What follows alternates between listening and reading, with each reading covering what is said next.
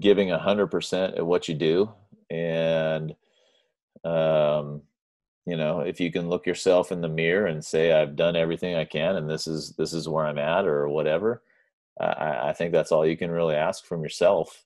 Um, yeah, that's I don't want to say it's a simple question, but I, I, tell that to my kids after every every loss. I go, can you guys go in the mirror right there and look at yourself and say, did you give 100%? If you can give 100% and you lose, then fine, I, am okay with that. But right. if you can't say that, then then we got to work on some things.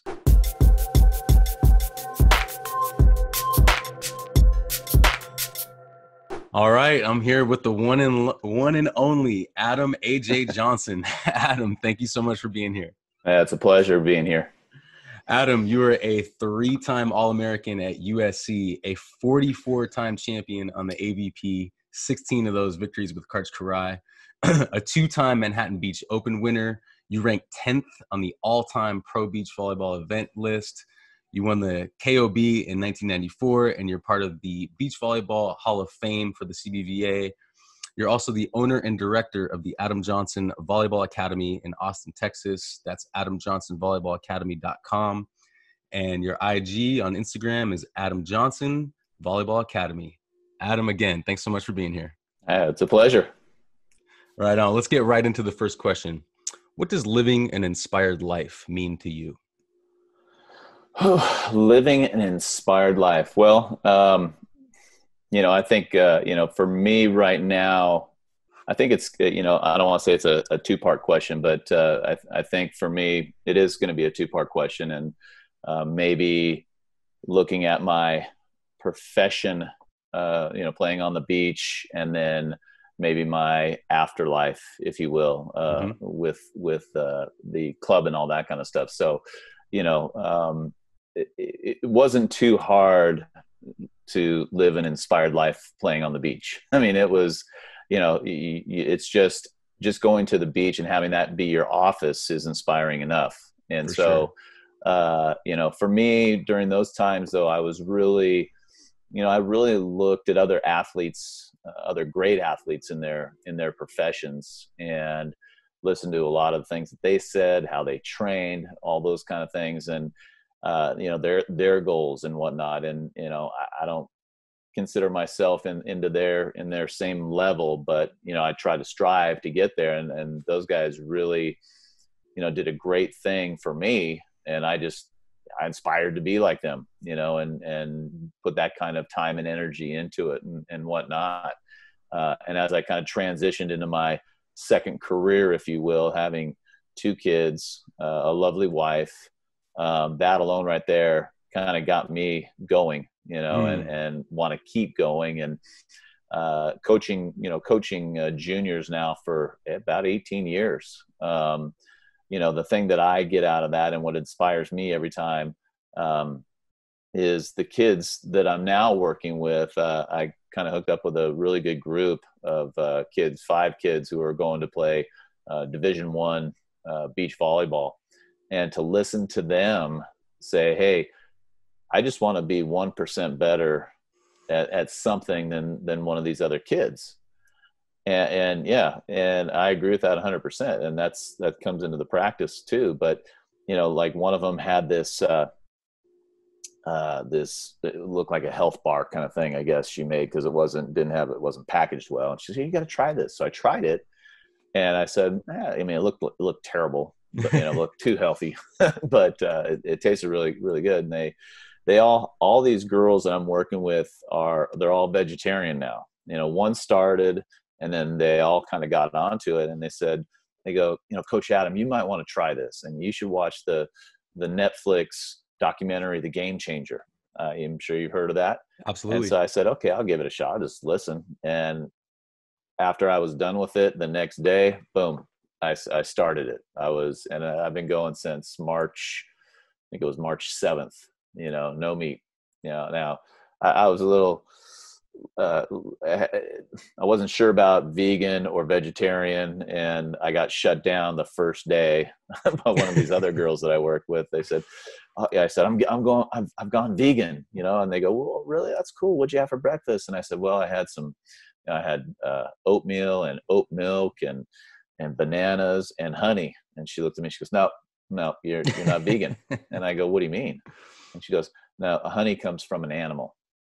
And I was like, "Okay, a bee is not an animal, but it's an insect." So, so I, I I view myself as a vegetarian, put that way. so uh, I still eat my eggs, but uh, um, I'm kind of going that direction. So, so those girls to see those kind of things really inspire me. And then when I see them play at tournaments, and you know these girls are going to UCLA, uh, one decommitted to USC. How I don't know, but you know she was young, so she still might go there. But a couple of them are going to FSU. One's going to ASU. Uh, I've worked with another kid this summer already from. Uh, uh Stanford. She played her freshman year there. Another one that's going to go over. Uh, she's a junior, so she's going to be playing in Hawaii. So, watching all these kids practice and play in tournaments, and then coming and talk to me and saying, "I need to do this. What do I need to do?" I'm kind of like, "Wow, that's that's exciting." You know, for me, you know, and so that inspires me to get creative with practice and you know try and give the knowledge I have to them in every situation possible.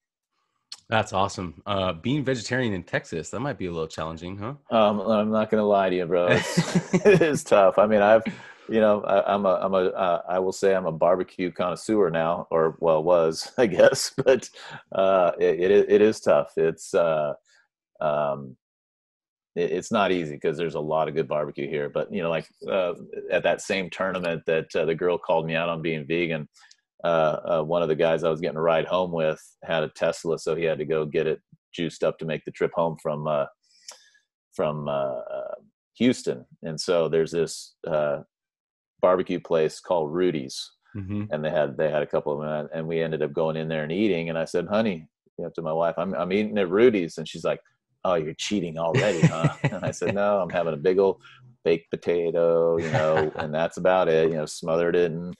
barbecue sauce. So it's all it's all good. It's that's all good. cool, man. That yeah. that's cool. I'm I'm vegan myself, and um, oh really? Actually, okay. Yeah, I actually feel amazing. I, I feel so much better than I did before. Um, Game Changers was a big part of that. So yeah, um, yeah. Oh, okay, so you you know that. I mean, I've seen that thing three times now, maybe yeah. going on four. So I'm not I'm not afraid to watch it again. Yeah, I feel more. I feel like more and more athletes are kind of at least experimenting with it and giving it a shot. Well, it can't, you know, uh, and and my my my dad passed away of a heart attack, and he mm. had, you know, the corroded arteries and all that kind of stuff, high blood pressure and whatnot. And as you saw in that, you know, they did some studies on all that kind of stuff, and that's the kind of stuff that I like to see mm. when someone's trying to. I don't want to say they're trying. They weren't even trying to sell it to you. They're just they're just like, this is what you know. Here are the facts. You can do whatever right. you want, and I, I kind of feel that way when I'm telling you or whoever, you know, I say, hey, this is what I'm doing, and it's pretty cool.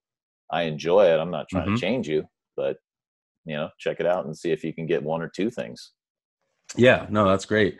Um, so, you know, this project, Adam, is uh, about tools to become inspired both in and out of the game, specifically for the youth athlete. I just want to talk to you about practice. Um, what does having an inspired practice mean to you?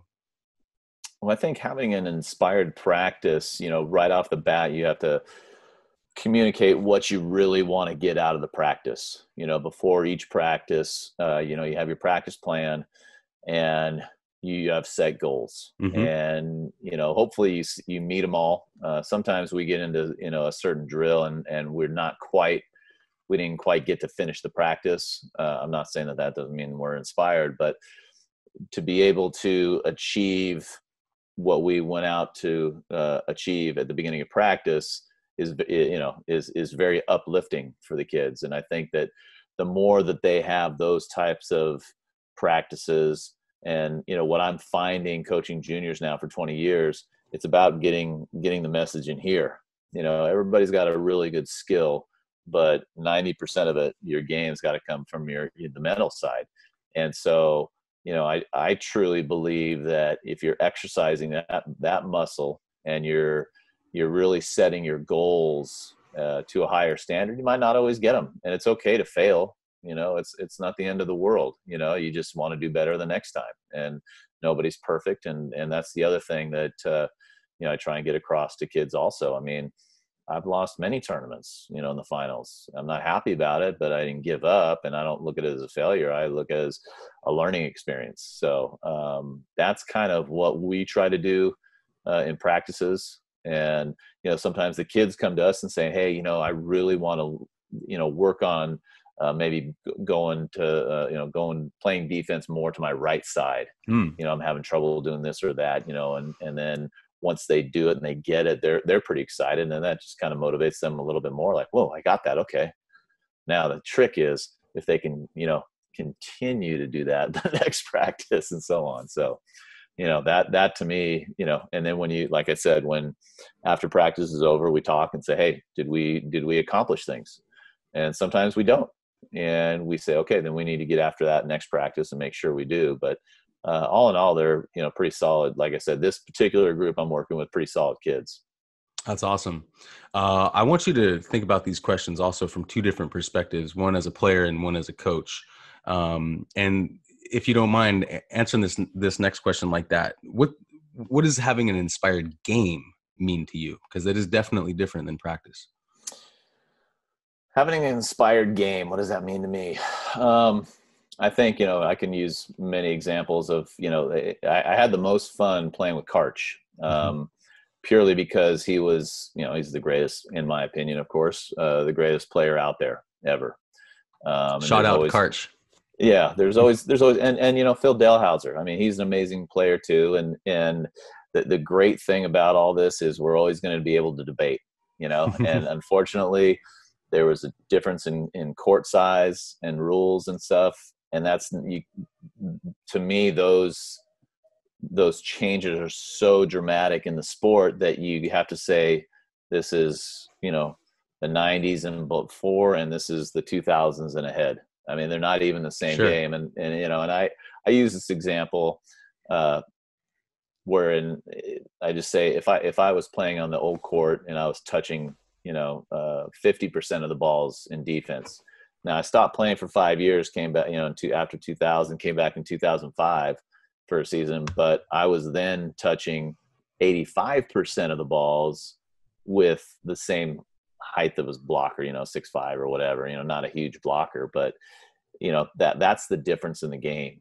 And it's and, and i'm not saying it's you know one's better than the other. Of course i played in a in a a, a, a time when i believe you know 30 30 by 30 is huge and that's and that takes a lot. So there, you're always you're always going to have those arguments. But you know being inspired as a player especially when you're playing with someone like Karch who's so focused out there i mean it, it doesn't it doesn't take much to get inspired when you're playing with him.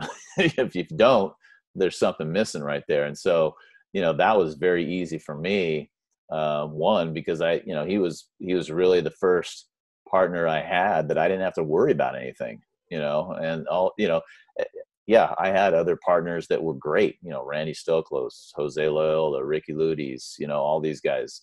Um, but I always had to worry about something, you know, there was just a little something. And with Karch, I didn't have to worry. And that inspired me to really be able to kind of focus on what I needed to do, which, you know, to make myself better, to help the team, uh, you know, have success. So as a player, uh, that was very easy for me to do playing playing with a guy like Karch. Uh, since you mentioned Karch, um, and since I was there in the 1998 Hermosa Open as a ball boy, um, I actually witnessed how he the last serve, the last serve, and how he bowed to you. I was wondering if you could kind of talk about what that meant to you. I was laughing. I, mean, I, I, you know, it, it's kind of like um, it, it was kind of like the same thing one of these times that uh, we went out to dinner uh, on one of the tournaments.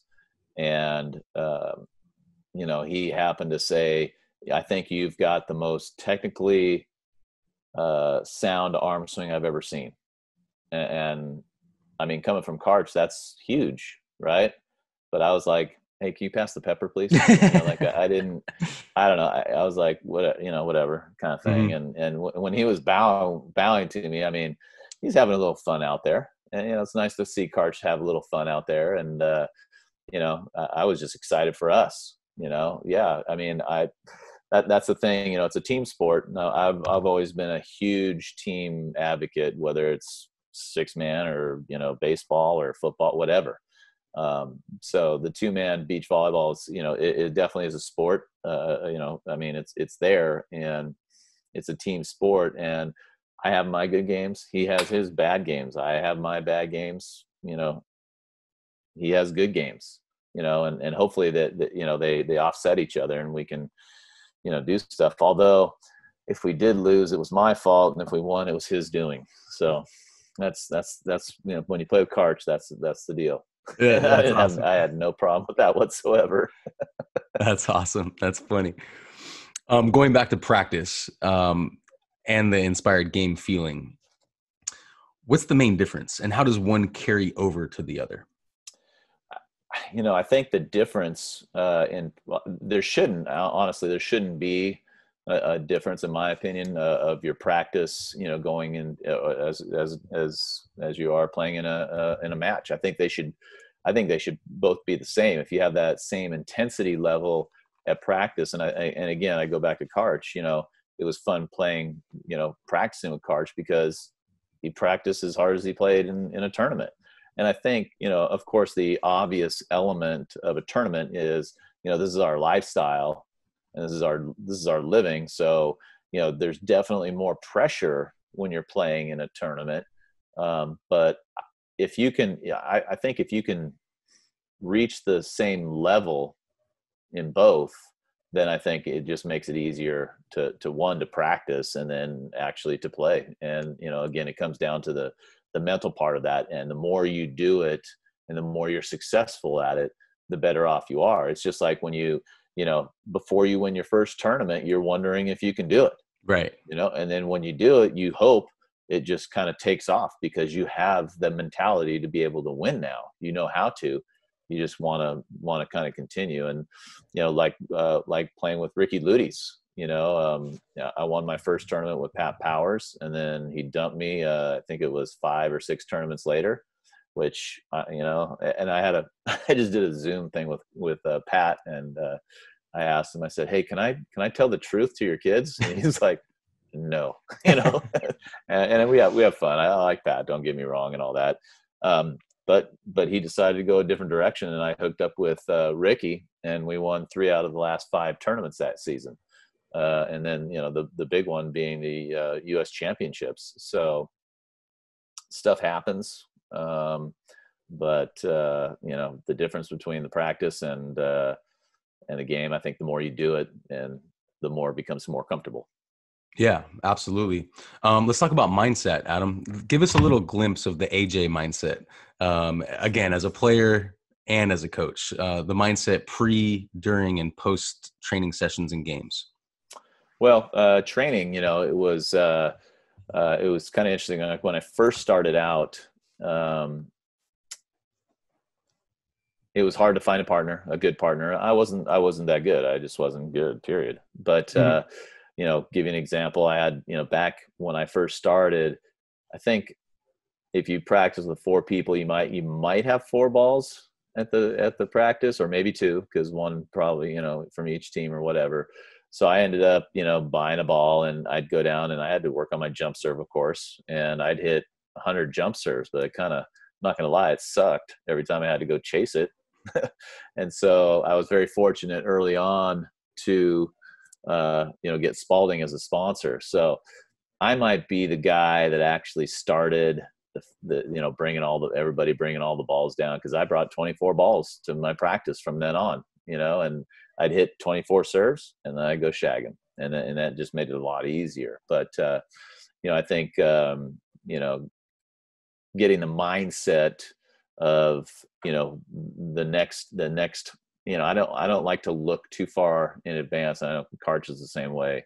You know, I'm looking for this pass, you know, and or this point, whatever this serve, wherever whatever I'm doing right then and there. So uh, I, I never take too many things ahead of time.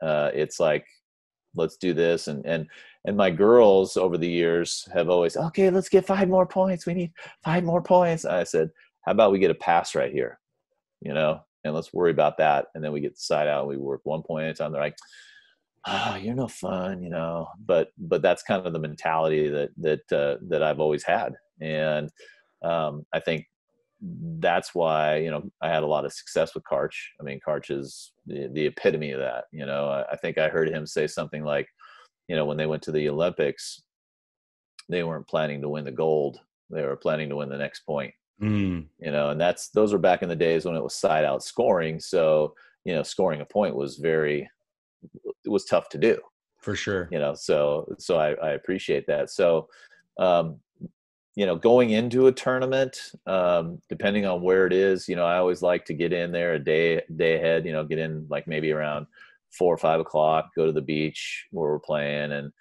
bump the ball around for about a half an hour and then really just start to feel the wind feel the sand um, go out to dinner and have a good night's sleep, get up, and you know whoever we play, we play. Usually it was a qualifier, mm-hmm. and so you didn't know anybody anything about them, and so those. I'm not gonna lie. Sometimes and, and it happened often, but you know it might be five all for the first 25 minutes or something, and then you know we go off and beat them, you know, 15 to five.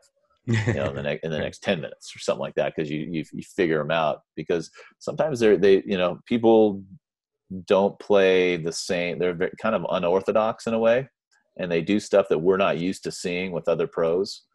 Uh, so you know that kind of takes mm-hmm. some time getting used to, but once you get it, uh, then then you just kind of roll with it. So, um, you know, in the tent, you know, depending on who we played, is really what I was thinking about. You know, we if we played, uh, you know, whoever, um, like I remember when Karch and I were playing Jose and Kent, you know, we didn't really talk amongst each other and say, Hey, this is what we need to do.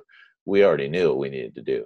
Mm. And, and, those were some fun, those were some fun games. And I've never seen Karch get so excited, you know, cause we were both that year coming off injuries, you know, Jose dumped me, Kent dumped him.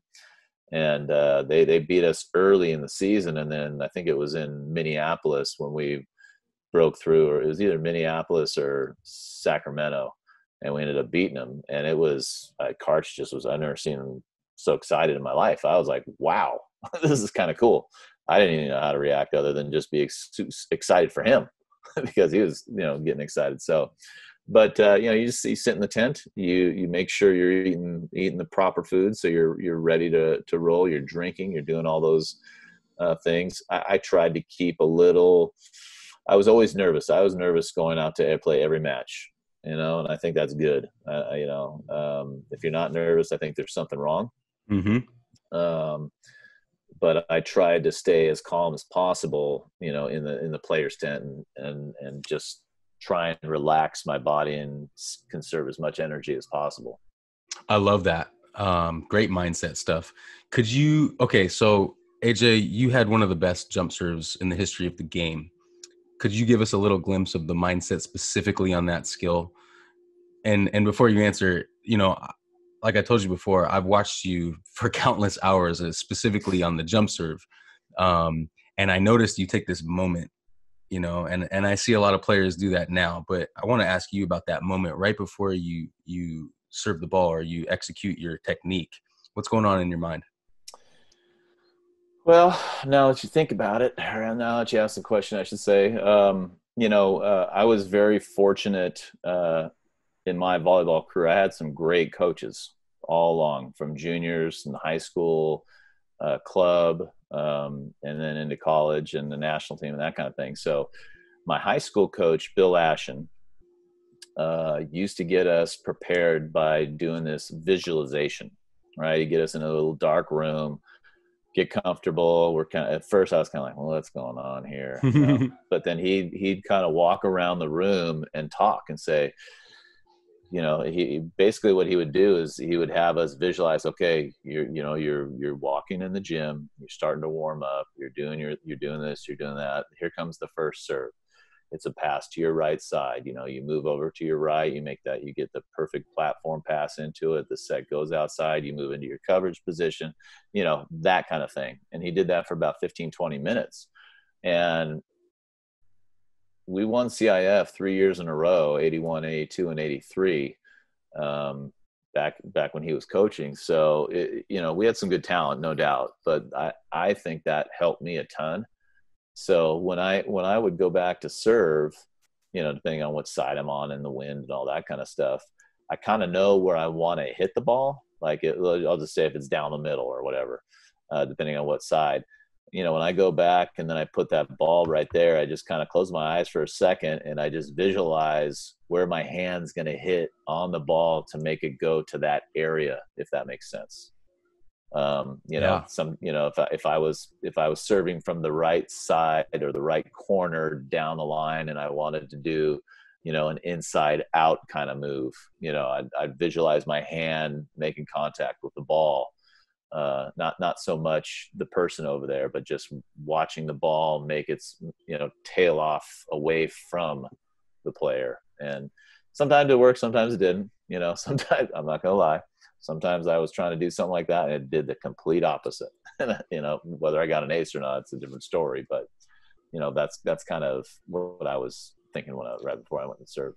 That's awesome. Just to build on that, just for a second, I'm aware of visualization techniques. Um, uh, you're saying that you're you're visualizing the actual contact point of the ball, depending on, again, like you said, those elements and the situation of the game and all that. Did you also visualize the result of the ball? I know you. I know you didn't say that you. I know you said that you you didn't worry about the player, but how about the result of the ball placement? I, I always saw it hitting the ground. Yeah. You know, or yeah. or I, I mean, thinking about it, you know, I always saw it hitting the ground. I didn't really see a player making a move or a shank pass or anything like that. So I always would see it hit the ground. And, um, you know, like I said, it, it didn't always work. Uh, I remember when Jose and I played in, we played uh, Karch and I think we played Karch and Kent in Chicago. I think it was like 95 or six. And I think we had 19 missed serves right in a game and it was like 13 to 12 or 13 11 you know Karch can't beat us. Um, and you know we were just so uh, you know confident with our siding out that we could just go back and bomb. But you know to think that you know you, you missed 19 serves 19 serves on it with a clock uh, you know against a team like that that was you know that was kind of crazy. But uh, it, it, like i said it doesn't always work. And i'd like to think that i was spot on you know all the time but it's it's called life you know sometimes yeah. you just sometimes you're just not eh, you know for whatever reason. So uh, that wasn't our day for sure. Well your your jump serve definitely inspired many people including myself. Um, so thank you for for being such a such a craftsman with it because well, um, and i and i'm trying to pass it along to these kids because you know these these kids these days you know i and it's it's kind of sad and I, you know i guess i'm a little snob when it comes to certain things but uh, you know i don't see them getting the proper training you know that i did.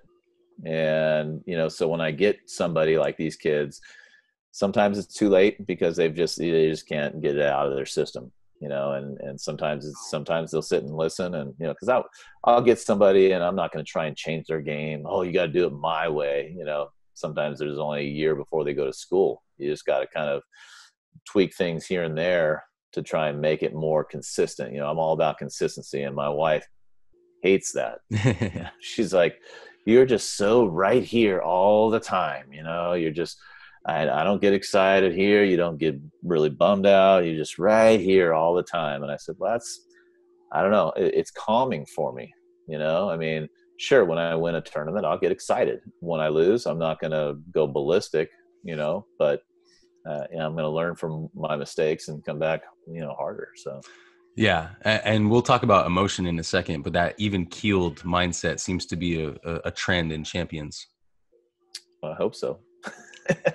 yeah, um, just to to stay on mindset, just for one more minute, um, can you just talk about stoppage time? There's a lot of stoppage time in uh, not just beach volleyball, but all sports right? How do you, as a player, utilize that stoppage time to your advantage?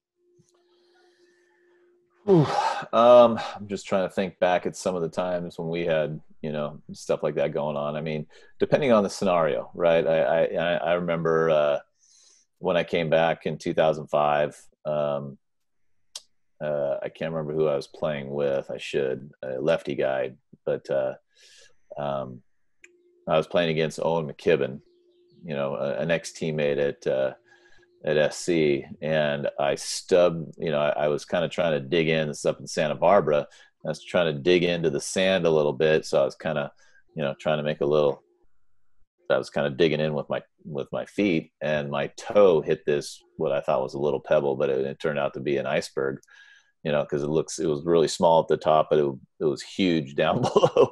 Thing didn't move and tore my tore my front of my toe off.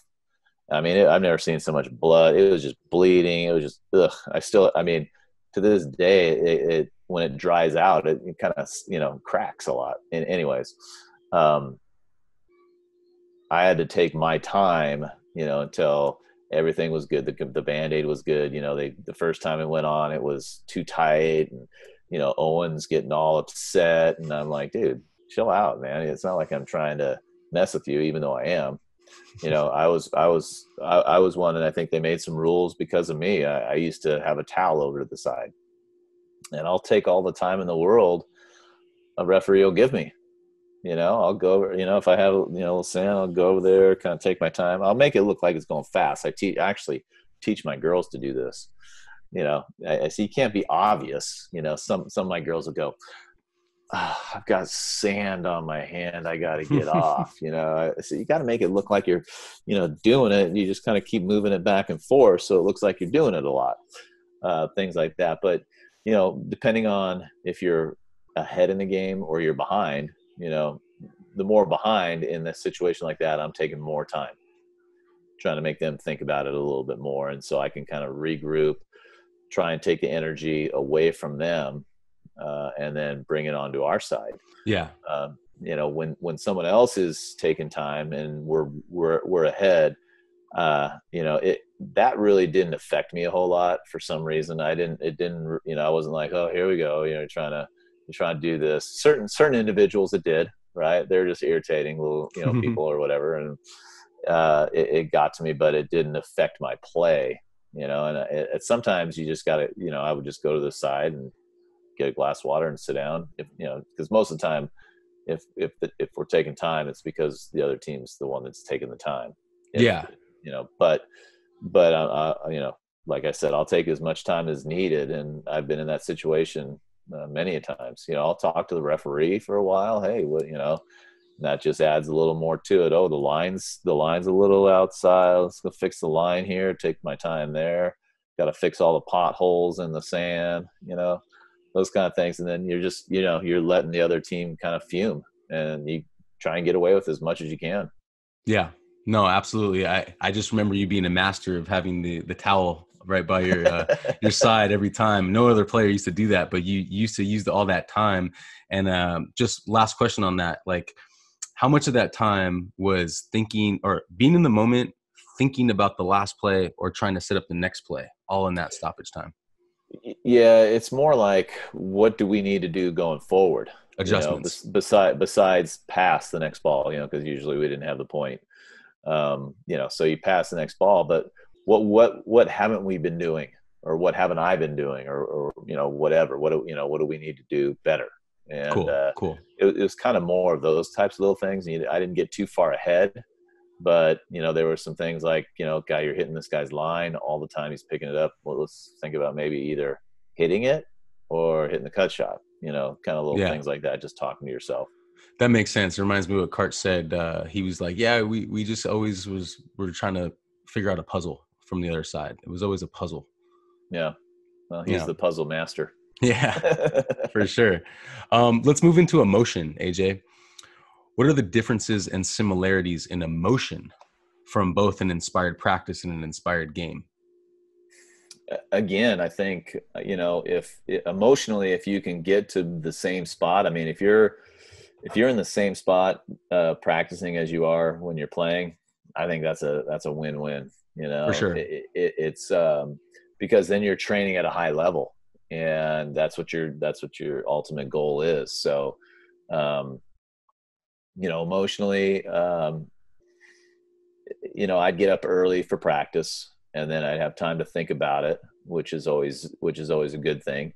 And, you know, driving down there, you know, I'd listen to my music or whatever and, and then get ready to rumble, You know, um, for sure. Uh, I think you know again I could talk about Karch all all day. You know, that was easy to practice with Karch. But like when I was practicing with other players like Jose or Randy or Steve Timmons or or Ricci or stuff like that, those were definitely different. And you know, I think that that was a learning experience for me. What I needed to do for myself to get out of it.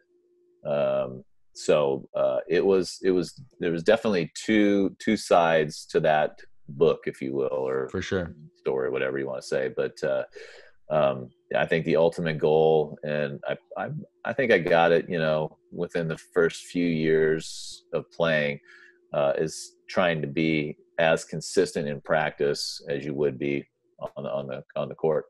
Simple as that. Absolutely, no, for sure. Um, but that is a skill. You know, not everybody has that. And so, what tools can you offer for the youth athlete that might be struggling with managing their emotions during the game or during practice? Well, and, and, I tell some, you know, because I can see a lot of these kids. Um, you know, I was by no means a perfect athlete growing up. I mean, I used to break tennis rackets, and you know, a great story. Uh, you're way too young for this, but uh, I lived in Manhattan Beach um, when I first started playing tennis, and then moved to um, uh, Laguna Laguna Beach. But uh, um, they had these blue chip and green chip stamps that you used to get at the stores, you know, the grocery stores. And then you may get these books, you fill up the books, and then you can go wherever it was. It was about an hour drive away, and you can get these toys or you know these things. so I, I ended up getting a Pancho Segura tennis racket, and it was a wood one. And uh, went down to the park as soon as I got home and broke it. And my mom was pissed, you know, because I had a bad attitude. I was just I had a bad attitude and um, you know that they, they let that one slide. Although I, I mean, my mom hammered me. Don't get me wrong; she was not happy with me at all. But you know, uh, back in those days, wood rackets were something that I played with. I mean, I was a USTA ranked tennis player in in 12s and 14s, oh. um, and so I had to figure out a way to control my emotions because I it wasn't working and right, I'd break right. a few more rackets. And finally, my my parents said, "We're not buying any more rackets." You know, so I had to. Then I had to move to the the Jimmy Connors Tensor T2000. I know all these tennis rackets, dude. Um, it was metal, so I can hit it on the ground, and it would bend a little bit. So I just turn it over, hit it the other way, and I can try and keep it in a circle. But at some point, when it was about right when I was 14, I just figured this is not working for me, and it's not. It's it just doesn't work. So I can't do it. So that's why I got to let things go and that was my dad always used to say because he was not an athlete couldn't couldn't ride a bike couldn't swim very intelligent but you know he said i don't know how you did it but that was your turning point because you then went to a different level you know he goes i you're very athletic in soccer and all these you know baseball and all these kind of things but you know mentally to to to figure out that that's not going to work is pretty big at a you know at age 14 That's and i'm not going to say that i didn't get mad when i was 15 or 16 or anything like that but when i started playing you know volleyball you're not there's nothing to break you know you, you, and you can't you know you, are only letting down more people whereas in tennis i was let, only letting down myself. Ah. um, so it was uh, i see kids like that all the time now. They get all edgy and i'm just like listen you, this is going to kill you and I'm telling you right now, you can listen to me. And I tell them that exact same story. I say, you got to take it one point at a time. And it, it's, it's a learned process. You got, you know, you're a good athlete, but you're going to have a bad day here and there. Mm-hmm. Mm-hmm. That's so cool. That I didn't know you played uh, tennis. That was my first sport as well. Um, are you familiar with this book, The Inner Game of Tennis? Uh, very, very much so. Absolutely. Yeah. Do you know, yeah, do you know guys like uh, uh, Jimmy, Jimmy Pugh and Jim Posset and Rick Leach?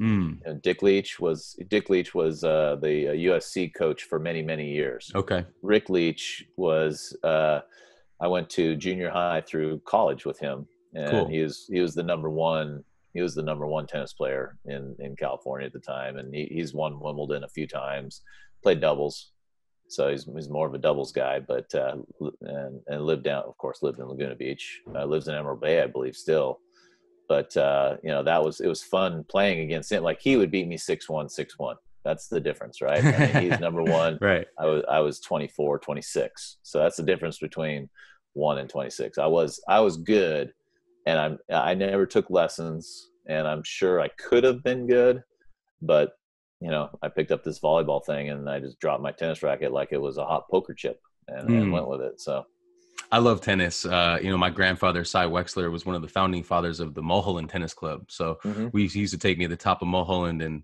and hit with him. And I just remember being a huge tennis fan. Pete Sampras, uh, Roger Federer is my that's my my favorite guy. Um, Djokovic. You know, I, I can go on and on about tennis, but love that sport. Oh yeah, no, it's uh, you know, just like soccer. I can go on with all the the old guys, you know, mm-hmm. Johan Cruyffs and the Franz Beckenbauers, which are, I mean, those guys are in the like 70s. You know, that that was that was intense soccer back in those days. awesome, man. Um, let's let's stay on emotion just for one more minute. How does the inspired feeling transcend one sport and carry over to their personal life? Whew. Uh, um, well, I, I know that uh, you know, like I said earlier, my wife doesn't like my even keeledness, um, and I and I think that that's that's definitely something that I learned in sports. You know, and I'm not, you know, she's like, we just got a new car and you're not even excited. I'm like, okay, it's a car, you know, it's nice. Yeah, it's nice, you know, or, you know, you get a new house or something. I mean, we've had, I think we're on our eighth house, you know, and then, you know, it's like, for me, it's a big deal right? It's a it's a house. You know, I got to make a payment, you know, that kind of thing. So I'm not like, wow, yes, this is, you know, this is, and she's like, oh, you got to get some excitement there. I'm like, that's just that's just me, and and and you know, and I don't want to say that I'm not boring by any means, but you know, those kind of things really kind of irritate my wife, and uh, and my my kids they they notice that real fast too because they notice you know when when they're not doing well i'm not yelling. I, am not a, a coach that yells at, at them right? I just kind of let them know hey how we doing out there? We're losing 15 to 0 how we doing? You know? You know right. you got to do this you got to do that. I, I, I mean i i do yell at these kids to like you know it's kind of funny but i motivate to, to motivate them to go mm-hmm. go for the ball or it's in or out or whatever like that you know not i told you a hundred times don't do you know that that stuff i don't i don't think works but uh, you know carrying that off to my you know my uh, outside of profession life with my kids and all that kind of stuff i think has helped a ton um, because my kids you know it's it's not easy raising kids. Uh, my daughter caitlin's 24 she's going to be 25 she's getting married hopefully in september you know depends on what's going on uh, my son uh, actually going up tomorrow to pick him up. He just finished at uh, Texas Tech. They don't have a, uh, uh, a graduation, so you know that's that's that kind of thing. But you know those guys have have had their share of doing naughty things and really nice things, and you know I've had to keep my even keel. And sometimes you know you, you lose it a little bit, but I, I definitely I always I mean it's kind of sad and my wife kind of gets probably sick of it but you know volleyball has been such a huge in sports in general have been a huge i mean it is my life you know and, and i always have to that's what i have to draw from.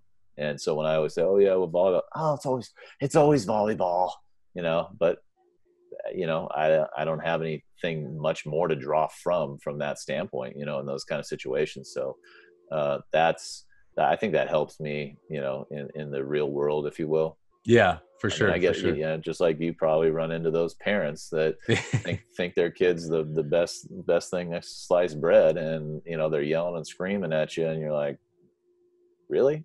this this is one this is your your kid right right okay i just want to make sure you know and you just got to let it slide off i mean i i i i got i got i was very uh i guess invested in my partners you know when i was playing and like when I broke up with Ricci, you know, I was I was heartbroken. It just wasn't working, and I had to do. You know, I broke I broke it off. And then when I started playing with Jose, and we started, you know, we were number one team. We are rocking, and then he he dumped me, you know, and I was like, I was I was hurt. I mean, I, am not lying. I was hurt. Right. And he didn't he didn't he didn't give me a good reason, but you know, it's kind of hard. it's hard in his scenario. I can see, you know, that uh, you know those kind of things. So I I got invested, but after that, I think I looked at it more as a business. And so when I play with Karch, you know, I mean, I'm, I'm, uh, I would say I'm friends with Karch. You know, do we talk all the time? Not even close. but we could, you know, I could run into him and we can go have lunch or whatever and catch up like it was, you know, 2000 real fast. Right. No, that's awesome. Well, well, let's go back to those moments for you as a player, and I want to know about flow.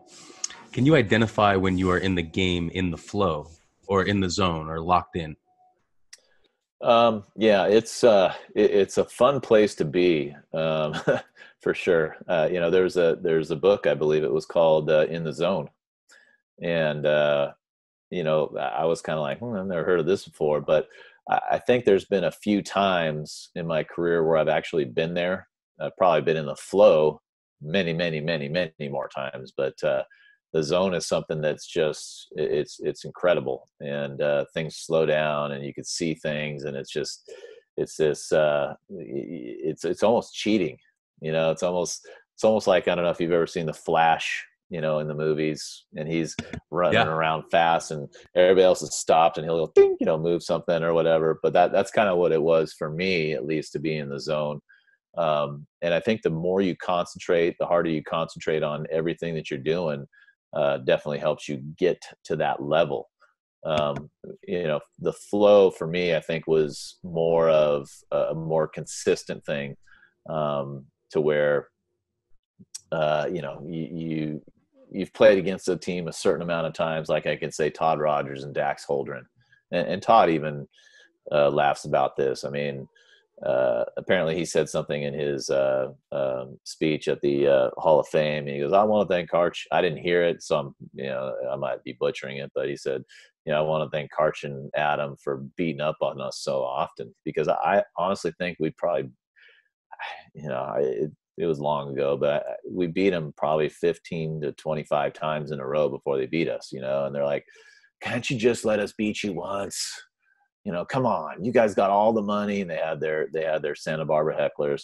Come on, you guys got all the money. These guys are just new, you know, all this kind of stuff. So those, those are kind of fun. But when you get in the flow with a certain team, you know, it's, you, you have this, this confidence that, you know, you, it's just there and you've, you've beaten this team, you know them. There's, uh, that team doesn't really change their game a whole lot, um, and that just shows they don't know how to grow.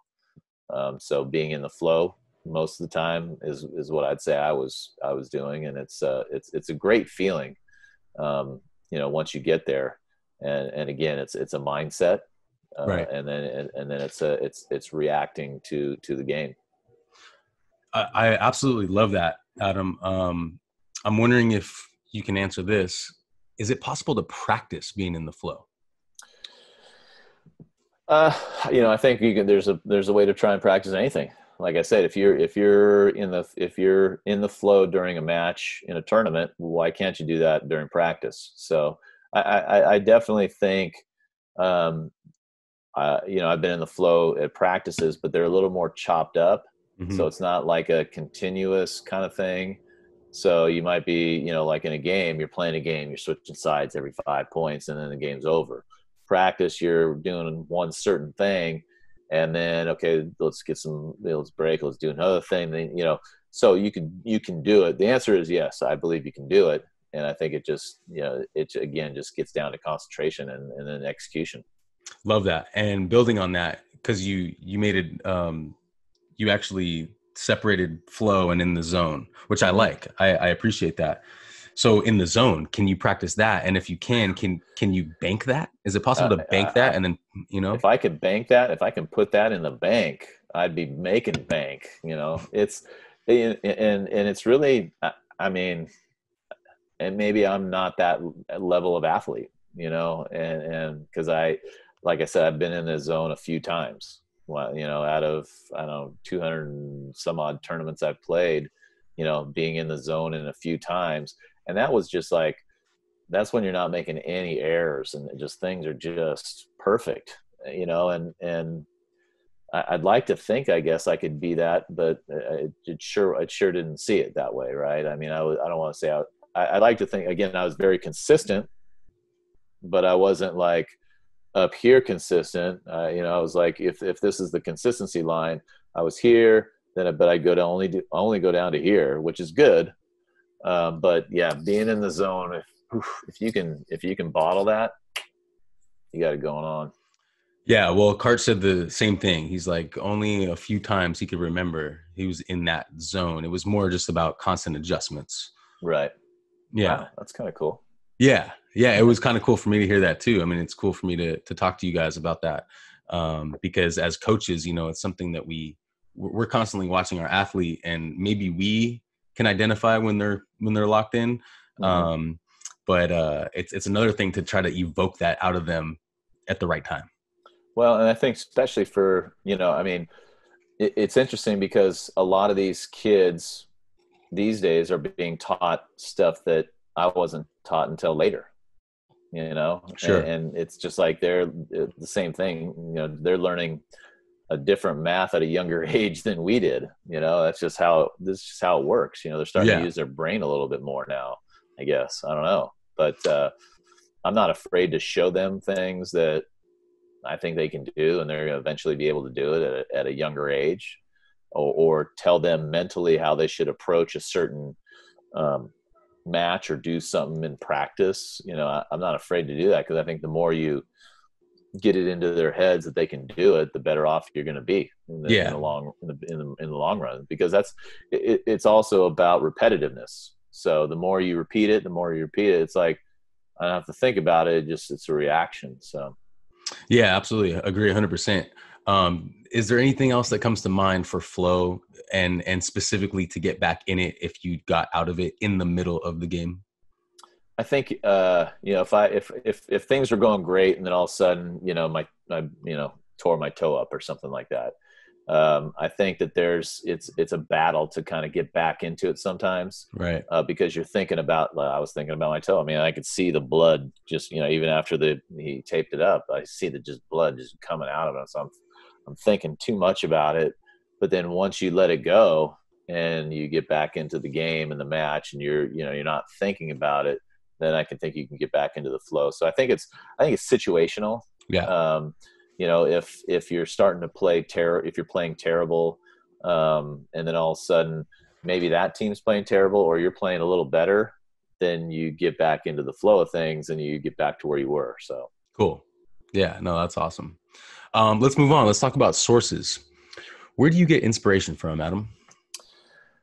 I get inspiration from from the kids i coach uh, from my kids themselves my my own kids and and my wife um, other athletes. Um, you know, hearing, you know, not to bring up a sore subject, but you know, hearing all about Kobe and and what he, you know, I I didn't know what he was all about, you know, and and his mentality and all that kind of stuff. I mean, he's a great player. Don't get me wrong, but you know, you hear all these things now. It's like, wow, that's that's pretty cool. And right. you know, it's uh, you, you know, you want to be able to have that Mamba mentality, you know, and and and and stuff like that inspires me when I hear, you know, other athletes or other people in in the business world who who do great things for people, you know, and and they're not out to to make money although everybody's got to make money but when you do something not to make money and you're just you're making enough to just kind of live or something and you're you're helping other people you know that's that's that's very inspiring too so awesome and how do you stay inspired when you're away from the game uh, well, when I'm away from the game, I, I, guess I, you know, just the thought of actually being on the court all the time, you know, or or coaching my kids, or you know, whatever. I mean, um, it, is my life, and I, I do think about volleyball all the time. And uh, is that a bad thing? I don't think it's a bad thing, but uh, you know, if I'm, you know, at the grocery store or something like that, and I see a a watermelon or something or a, or a melon you know i'm like okay you know i got i got practice today. I gotta you know i start thinking about what i'm doing in practice or, or whatever. That's awesome. it, it, it, was sad. I, t- I t- this is this is kind of sad because this is how much volleyball i think about. Um, in practice yesterday I, I i i broke my pump. And so i was like okay whatever. Or no i'm sorry. Yeah i broke my pump. But the, the, the night before I had this dream about this guy that brought this pump that had this pump that was probably the size uh, it was it was tiny. It was probably the size of this little base it was like this. And it was an electric it was an electric pump. And it was tiny. And it like fit in your pocket and had a little cord that you plug in the wall I said, where do you get that? I got, I got to get one of those, you know? So I'm having these dreams about volleyball, you know, and, and, if I can make a pump that big, that'd be great. Cause especially electric, you just, you know, blow it up real quick. But uh, of course my pump broke that, that morning. So I don't know. That's kind of weird. That's awesome though, man. That's just, that's passion, you know? I mean, that's, yeah, no, it's the, I, I, I you know, you're, when you're very passionate about something it's, it's, um, it's sad to see, you know, because I don't think there's a lot of passion in sports today. You know, the younger kids, uh, it's just different. You know, it's just a different mentality, and right. it's sad because I think they're, I think a lot of kids are missing out uh, on really, you know, because I ask I ask kids all the time, you know, oh, you're going to go to school? Yeah, I mean, on a scale of one to ten, how excited are you to go play volleyball? Um, I don't know, eight.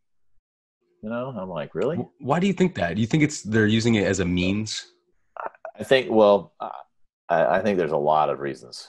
I think that they just weren't brought up with a coach that was actually passionate about the sport that could help them with that and actually have them enjoy or love the sport that they're doing you know and and yeah sure i think a lot of them are like hey i'm going to school i'm going to get a scholarship and you know that's all that's all i'm using it for uh, i also think it's a you know it's a mechanism you know like people don't want to get excited or don't want to get a scholarship oh you know i'm not going to get a scholarship so I'm, I'm just having fun you know because if they don't get the scholarship right then they might get looked at or frowned upon like oh you're not you're not good enough you know so i think it's kind of a a mechanism for them to a defense mechanism you know and i, I just so so i don't think that they just open themselves up and let it you know let everything pour out and mm. if it hmm. happens it happens. If it doesn't it doesn't. So uh, it, it's definitely a different mentality. I mean my right. kid has to play. She's the best on the team.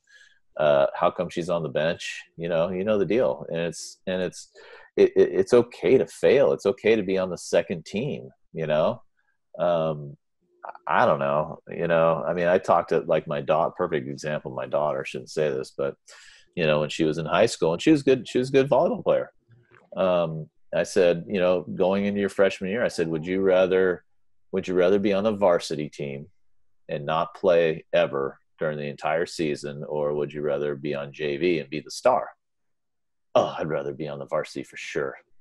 You know, and and and that's kind of the mentality. You know, it's it's a it's a status thing, and I don't know. I didn't think about that when I played. I was on the freshman team, then I made the JV, then I made varsity. You know, just kind of the the evolution, if you will. And some right. some guys, you know, as a freshman made it, but I've seen a lot of people that made it as a freshman and never played and never played for four years. Right.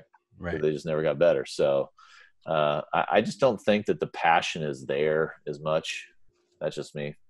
Yeah. It's my it's my guess. There's so many people out there playing volleyball now. Yeah. It's great. I mean, it's crazy. Yeah, totally. Hey, uh, AJ, I want to respect your time, but I want to get into that lightning round. Are, are you good okay. for time? Yeah. Okay, cool. Absolutely. Awesome. How do you define success and what does being successful mean to you?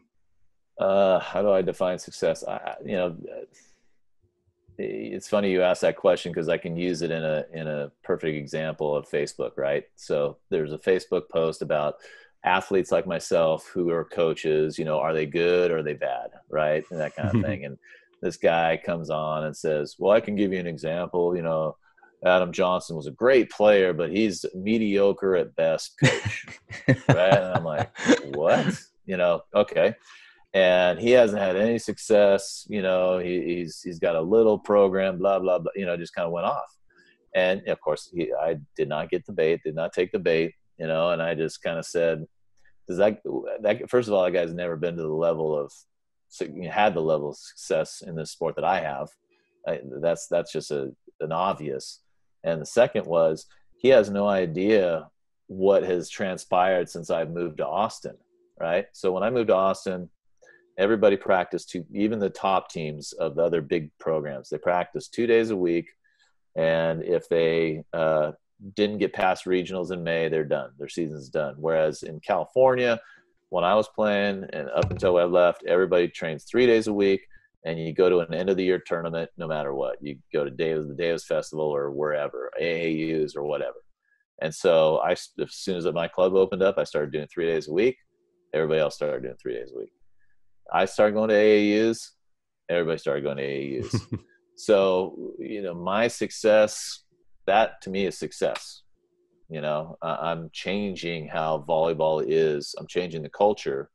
Uh, you know, I, I helped change it, I guess my my wife's all you're so full of yourself think you do all that stuff i'm like well no one else was doing it and then i did it and everybody's following me what am i you know I, am not trying to i'm not going out there saying that but that's just kind of how it is so uh, you know success is i think is each individual's um, his own he or she's uh, you know feeling for for themselves and and and not not somebody else to tell you what your success is or not Absolutely. Agree 100%. And being a pioneer too, like you're paving your own path, you know? Right. Yeah. And, and, and, you know, you're always, it's, you know, when you do stuff like that, you're jumping, I mean, making a move to Austin, Texas, that was a huge move for the family. For sure. You know, and so it's worked out. I'm happy. You know, the kids are, kids are doing well. They say, yes, ma'am. Yes, sir. Which not a lot of kids in California do. it reminds me a little bit of uh, John Hyden because he did a bold move like that as well. He moved uh, his family to Nashville and is starting yeah. his uh, the Hyden Volleyball Academy. So yeah, absolutely. Yeah, another guy I look up to. Shout out John Hyden. Yeah, he's a cool guy. AJ, how do you consider the idea of failure? Oof, man, I don't know that I consider. I don't. I don't consider that an idea. I, I always look at it as a learning. Um, I don't think losing is failing. Uh, you know, yeah, I guess you can fail class, I guess that's the only that's the only fail I would say um, because when you're in a situation uh, and it doesn't work out, I think you you learn from it. So for me, uh, I'm always learning. You know, I mean, I was I was the guy. Uh, you know, uh, at, when we were at USC, we we came in second. You know, we were we lost in the finals. You know, three years in a row, and I stood at the net and watched that team on the other side of the net get all excited and and you know just celebrate and I just kind of did that to myself because I want I want that, you know, and that's kind of that kind of uh, you know gave me the the oomph to kind of move forward. So I, I don't really look at failure. I kind of look at it as you know I analyze it and say how can I get better. I learn from it. Love that. What are the most successful habits that you do on a consistent basis?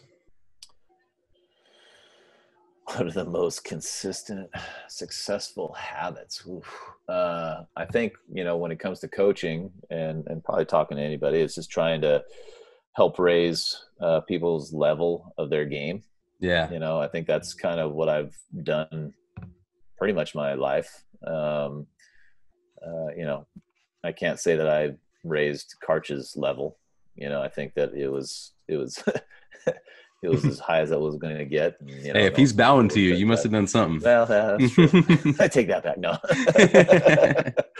um, but yeah, no, I, I just, uh, you know, I, I, try and I try and be as positive as possible, and and and really just when I see somebody down, I try and help them, you know, get back up because especially if they're a teammate, you know, it's, uh, you know, nowadays it's all about me, right? and that just doesn't work. I, I mean, it, it, does, but it doesn't, right? Because you're you're good. You're always, you know, you're going to go to a good school and play or whatever, but you're never going to understand how to become a really good teammate, and you might not ever. Not saying that you know the coach that you're going to won't be able to see mm-hmm. different things or work with different things, but you know, I, I would just always try to raise their level of play or you know their mentality or whatever. Absolutely love that. Um, so Adam, every guest I have on, I actually ask him to come up with a word that best describes themselves. Oh, so I'm gonna I'm gonna ask you that same thing, and I came up with three words. Um, but I'll tell you. Describe me. Yeah, but I'm gonna tell you after because I'm gonna put you on the spot. You can't. That's cheating. Uh, gosh, what descri- what word describes me? Um, Um, God, I don't know. Why don't you Why don't you give me your three? Okay. All right. And then I'll see, I won't pick one, and maybe I'll pick up something else. All right, that's cool. Fair enough. Um, so, and there's reasons for each of them. I'll just tell you real quick where I came up with them. Dependable was the first one I came up with. Um, you know, because I was thinking consistent, but you were so consistent with your side out game and your serving and just like that even keel mentality that you you you talked about. Um, I could I could depend on you as a spectator to to make something happen on the court.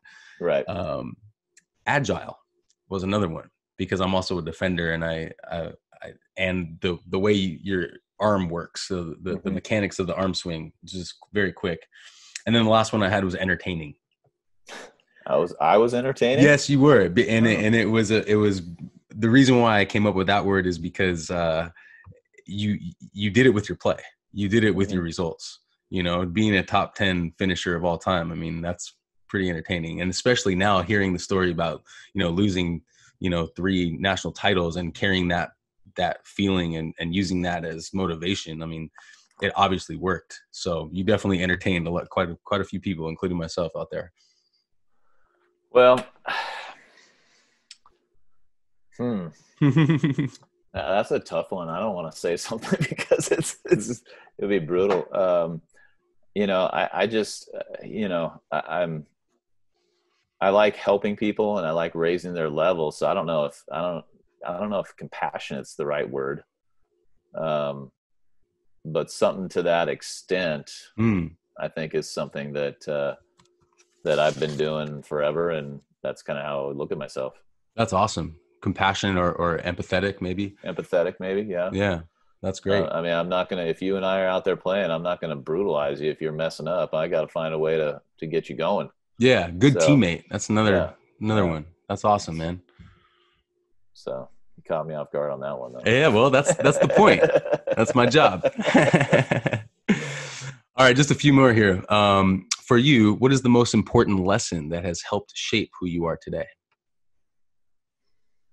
What's the most important lesson? Well, I probably shouldn't say that because it was. Uh, uh,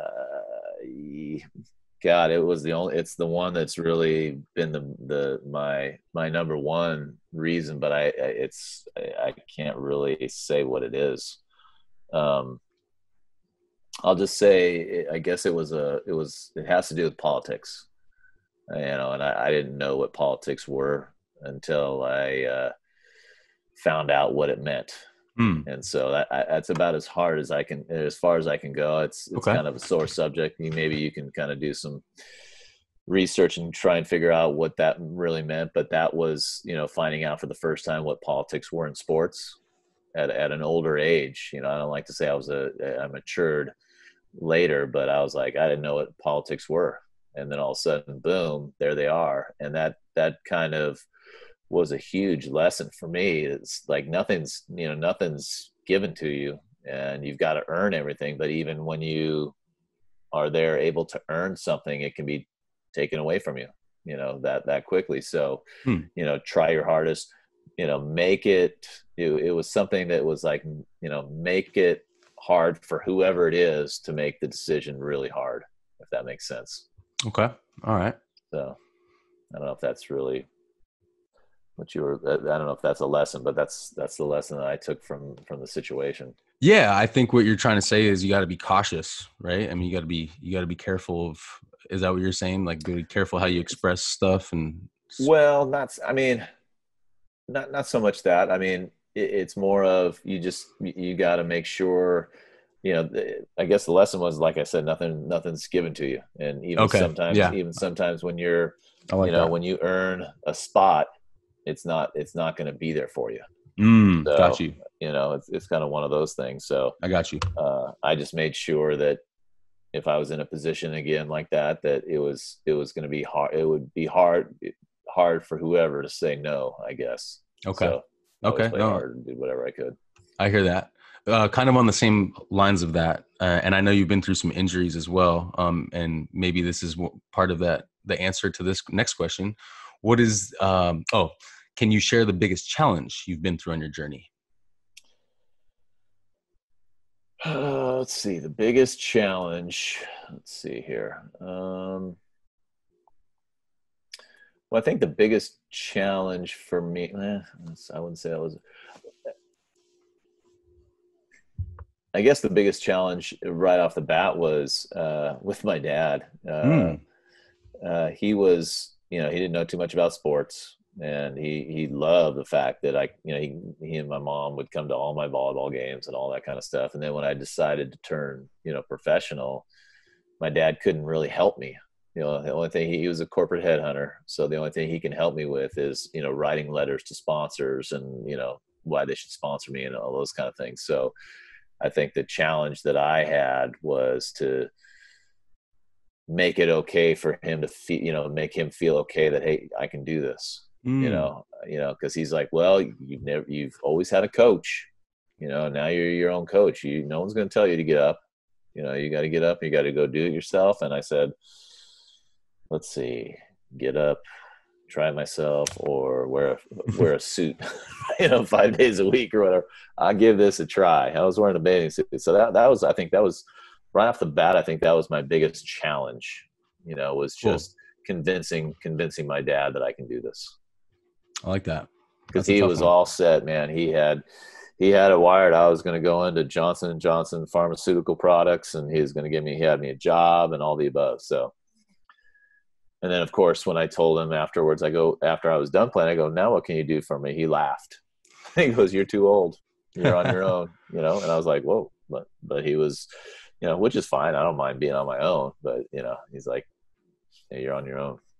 Yeah, but that's, yeah, but that's a, that's a great answer to that. That's, that is a huge challenge, you know, just like, like hey, like I'm gonna go down this road over here. I don't know what it's gonna lead to, but I'm gonna do it because that's how and I feel. Par- and my parents were always my number one fans. You know, so you know, it wasn't like, okay, you got a you got a 13th in your first tournament. I still got this job for you over here. you know, you know, it was not even close to that. Okay, so as a coach, what is the biggest challenge you see for your athletes? Ooh, uh, well, it has to do with social media. I'll say the biggest challenge is social media because um, I think, and, and I, and I, you know, not being in that era, of course, of social media, but it's it's it's interesting because you know, not not being in it. I mean, I'll give you an example. When I first got on the tour, and when I when I played with Ricci Luyties, we made three of three of the first live telecast uh, shows on NBC. Mm-hmm. So I went from you know kind of a nobody to all of a sudden I'm up here, you know, where you know guys like you know Hov and Dodd and you know Sinjin and Randy who've been doing that for years. You know, I mean, they people are knowing who I am, and I'm not saying they don't know who they are, but I elevated myself real fast because of that, and you know because it wasn't social media, that was just live NBC. Uh, and so everybody watched it. So now you've got that, you've got all this social media for the kids, and they're looking at all these guys doing the social media stuff and and trying to differentiate from the ones that are the good players and the ones that are the bot I don't want to say bottom feeders but ones that are never you know maybe not make it but appear to be the best right? You know they're saying all the good things and they're doing oh and he's so cute and you know they're listening to him. So I think for me that's the biggest challenge. But also to just you know it's it's a different era of athletes again and it's just having them understand that nothing's given to them it was great that i did a zoom uh, a zoom thing with uh, sarah hughes with this beach group. Mm-hmm. uh, she was kind enough to come on and you know she said hey even if you're getting a scholarship you got nothing at school. You're you're you're you know you're you're like zero right and then and you know and to trying to get that because everybody's been kind of handed stuff i think these days you know, oh, I'm going to make sure you're on the best team. I'm going to pay, I'm going to pay the, you know, the most, and I'm going to have the most private lessons. So you're going to get the most play time because of that and stuff like that. So these, they get a false sense of security. Sure. Um, and, and I just tell them, I tell them how it is, and, and they appreciate that. But that's that's a challenge because they think, oh yeah, I'm going to walk right into this. Like, eh, okay, yeah, talk, talk absolutely. two years. right, right. Um, and just building on that for me, you know, listening to you say that about uh, the youth athlete, I think to, to to me, the social media part of the youth athlete experience is just almost taking over. I mean, it's um, it's a challenge to see the athlete not look at their phone. Right. right. I mean, oh, yeah. no, you know, every time out during practice, little water break, they're all looking at their phones. They're all doing that, and and you know, I of course set rules and say, you, you know that thing pops out you even look at it you're going to do a little coach on one. So. okay well I, will tell you what i'll give you a challenge that i've been giving our our uh, our athletes. It, has been actually been kind of working. It's it's almost the opposite of, of a rule. It's a challenge. And i say i give them i say hey can you get one hour less screen time per week? And, you know because they can you can you can see your screen time on sure, there you know? sure. And so it, it it kind of works, kind of doesn't, but it, it's it's a challenge, you know, and athletes love challenges. It, well, I'll I'll try that because uh, it it is crazy to see how kids these days are attached to their phone, and I'm not gonna lie, I'm attached to mine. Me in, too. In, in a different in a different way. You know, I'm not not even close. I mean, these guys are, of course, this all TikTok stuff, and they, they've got all these dances, and they start doing these dances like five minutes before the practice, and I'm like, well, this this this one only took me four days to to really get down. I'm like, what else are you doing? I mean, how much time are you really for a dance? What you know? Uh, so I, that's that's beyond me. I get it. You know, they're kids and stuff, but that's a lot of wasted time. And you know, hopefully they'll understand that. But uh, you know, they're having fun with it right now. Yeah, for sure. I just got a few more for you, AJ. Sure. Um, how important is the idea of having impact to you? how important? Say that one more time now. Yeah how important is the idea of having impact to you can you use that in a sentence please? No. I know it's a tough one but like you know just think about like you know is, is i guess what i'm trying to ask is it a, a driving factor for you? Or or What's is that the, what is a driving factor is is is the impact, having impact having impact having impact on players and stuff? Uh, well i mean if or fans you know? Well, yeah, I, I, mean, I guess I'd say, um, you know, if you're looking at that from that standpoint, I, I, I love, you know, just kind of like what my dad did. He was a corporate headhunter, and he was telling me, he's, he's, he's like, Adam, you don't know, I've changed, I've changed hundreds of lives, you know, and and he's because what he would do is he'd tell these guys, hey, you need to go to this company, you need to stay there for, you know, whatever time, and then you can move on to do whatever, and and he used to get these letters that said you know phil thank you so much for your guidance and all this kind of stuff. It's it's changed my life right. and you know my, my family you know is thriving and all this kind of stuff. So so for me i kind of look at that you know the same thing with volleyball. Um, and, and not everybody looks at it that way but i would love more than anything all these kids that i train and train hard and, and not, they don't have to but it would be nice if they came back once in a blue moon and said hey just want to let you know I, I really appreciate what you did and, and, sometimes it takes 10 years you know they say those things because they, they don't uh, you know they don't it, it, doesn't phase them at the at the moment you know and they get all mad at you or something but then 10 years later they realize you know what? He was really trying to do something for me and you know and and uh, just a thank you it's you know and it's not i don't mean it like I, it doesn't happen it happens pretty often which is cool uh, but that's you know that's kind of impact I like to have on on on people's lives. I, I like to have some sort of you know impact to, that help them become better at whatever, whether it's volleyball or school or whatever. Because I'm I'm pretty much into the hey, we, you need to do the volleyball, but school comes 1st mm-hmm. You know, school's always going to come first. You you gotta you gotta do that. Period.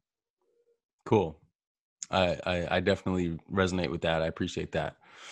Um, what's the best piece of advice you've ever received and why? From who?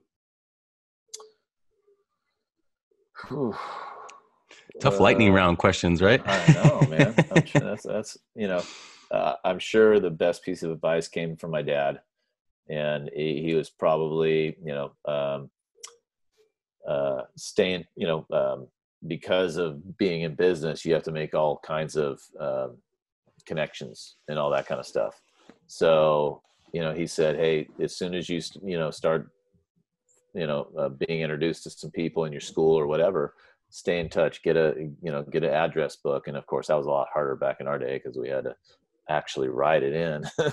but uh, you know, he said, uh, get that together, and when you meet people, you know, uh, when you're on the road." Uh, playing volleyball and and you meet some person from that's a CEO of a company or something like that, just just jot it down. And uh, I, I, think that was a, the best piece of advice that I, that I received. And some of those things worked for me. And, uh, you know, it was, it's, it's always fun to do. Awesome.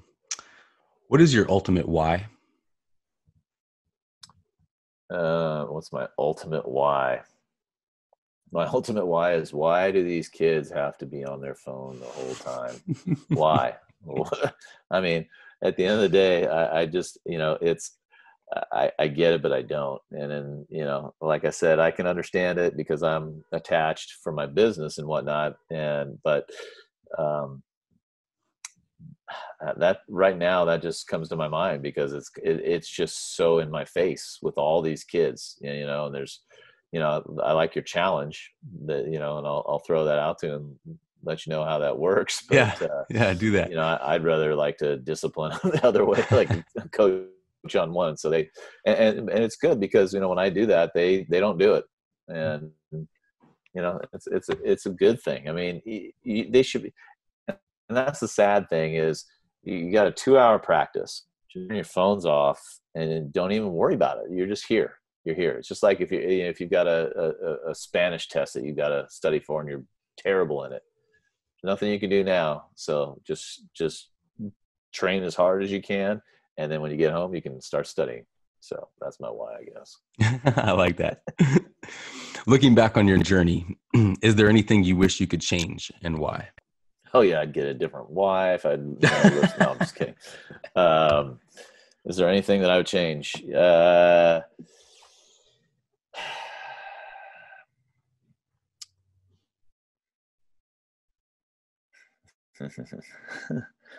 um, I haven't told this story, and I don't know how how how big this is going to get out. But if I had to change something in my in my career, um, I probably would have in 1990. I was playing with uh, um, Stevens, and we were playing against Karch and Brent Frohoff in the semis of U.S. Championships in Hermosa, and I was starting to cramp, and we were up 12-8, and I was starting to cramp, and I thought, if we win this game, I'm not going to be able to play in the finals.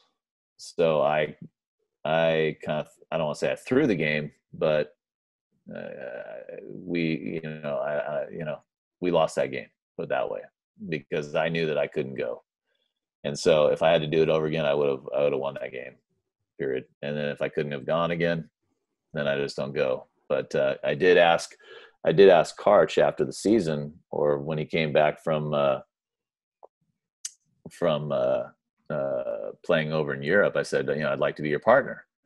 And he said, well, no, I got to go with Brent just because we've had success. And I go, I know, but I'm better than him.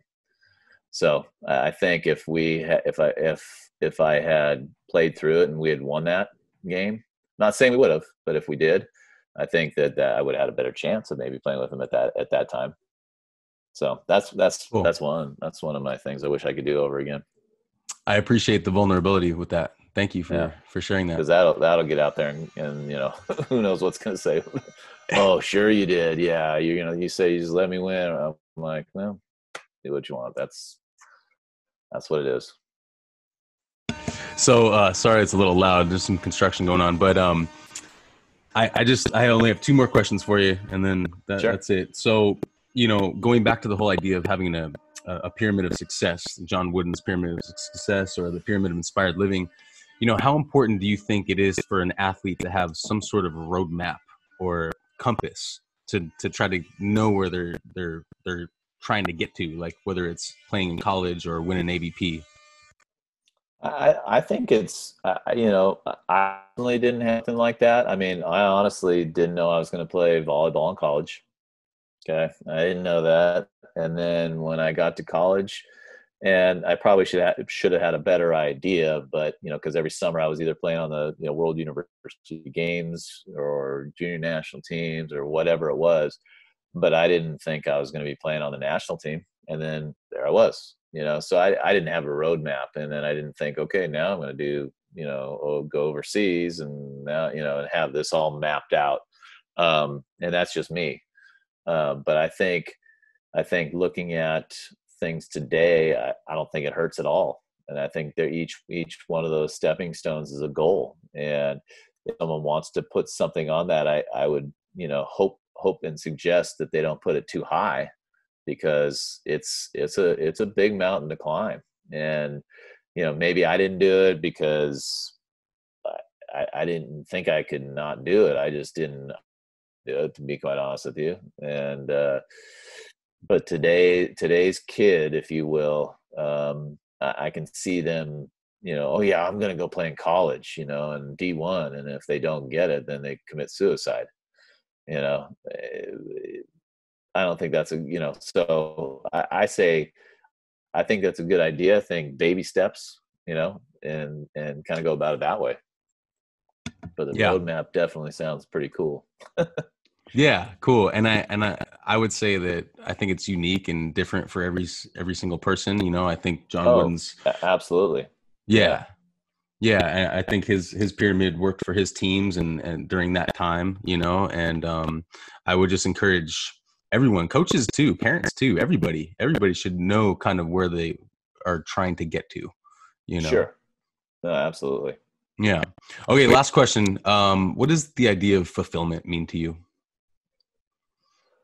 Um i think just giving a hundred percent at what you do and um you know if you can look yourself in the mirror and say i've done everything i can and this is this is where i'm at or whatever i, I think that's all you can really ask from yourself um yeah, that's i don't want to say it's a simple question but I, I, tell that to my kids after every every loss. I go, can you guys go in the mirror right there and look at yourself and say, did you give 100%? If you can give 100% and you lose, then fine. I, am okay with that. But right. if you can't say that, then then we got to work on some things. Adam Johnson, wow, that was uh that was really inspiring. Thank you so much for making the time and and just sharing pieces of your mindset and insights and thoughts and experiences. Oh no, it was it was fun. I got some off my chest. um, I just want to give you another opportunity to just uh, you know mention your club, the, the website, and any Instagram handles. Yeah, well, the the the website is the you know as they say out here. Oh, it's an ego-driven website. it's got you know my program's name is the Adam Johnson Volleyball Academy, so it's adamjohnsonvolleyball.com. That's mm-hmm. the that's the website. Uh, we're on Instagram uh, at uh, Adam Johnson VB Academy. Uh, so that's always cool. Uh, I've got a Twitter that I never use, um, so that's not that's not that's not a big deal. So those those are the two big things that uh, we can give a shout out to. Awesome. I'm going to link those uh, below this video as well, so people can get a hold of you or they can check out your club. Awesome. Yeah. The the the my my telephone number is on there. Very cool. Adam, I can't thank you enough. Um, I really appreciate your time and we'll talk to you soon. Yeah, sounds good. All right. Let me know when again. it all comes out. I will. I definitely Take will. Take care. All right. Bye bye. This episode is brought to you by DAF Global. If you're looking to start a podcast or you have a podcast and you're looking for editing services, hit up my guys, Oliver and Garrett at DAF Global. They're awesome. They help me with this podcast and they take care of all kinds of different services like editing and audio enhancement, and they're great to work with. They're also offering a 10% discount to all within the game listeners. So hit my guys up at DAF Global on Instagram and also on their website, www.dafglobal.co.uk.